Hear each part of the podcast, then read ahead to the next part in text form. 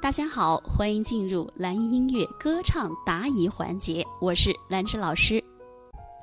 摇滚主义，呃，我们摇滚主义呢也是非常优秀的一位学员哈，自己组乐队，啊，活得特别潇洒，唱乐队的，呃，很久没有努力了哈，在老师这边，是不是很久没有就是？当时学习的那种，那种就是冲劲儿了啊！当然，他事业太繁忙了，对，人家有空就唱唱乐队、演演出，难得静下心来琢磨一下细节，寻觅一下基本功。所以他说：“嗯，唱歌找不到感觉了，唱两首歌嗓子就喊不上去了，是不是方法不对啊？”是啊，第一，声带疲劳。声带太疲劳了，而且不是短时间的疲劳，是长年累月的疲劳积累造成的。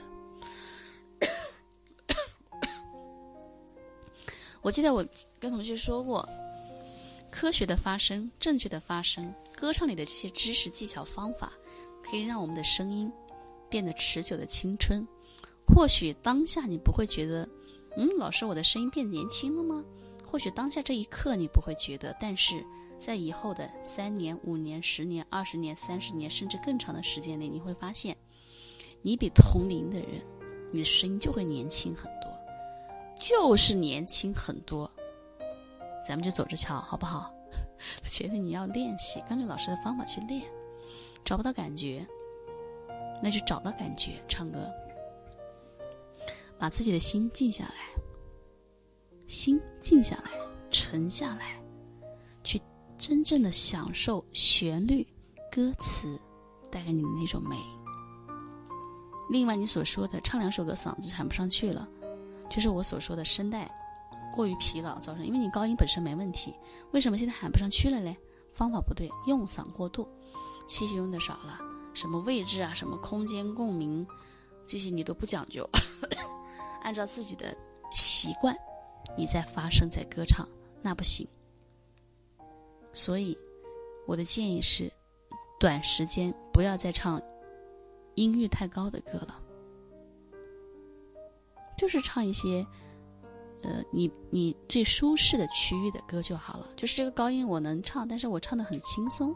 那么练习这么做的目的是什么？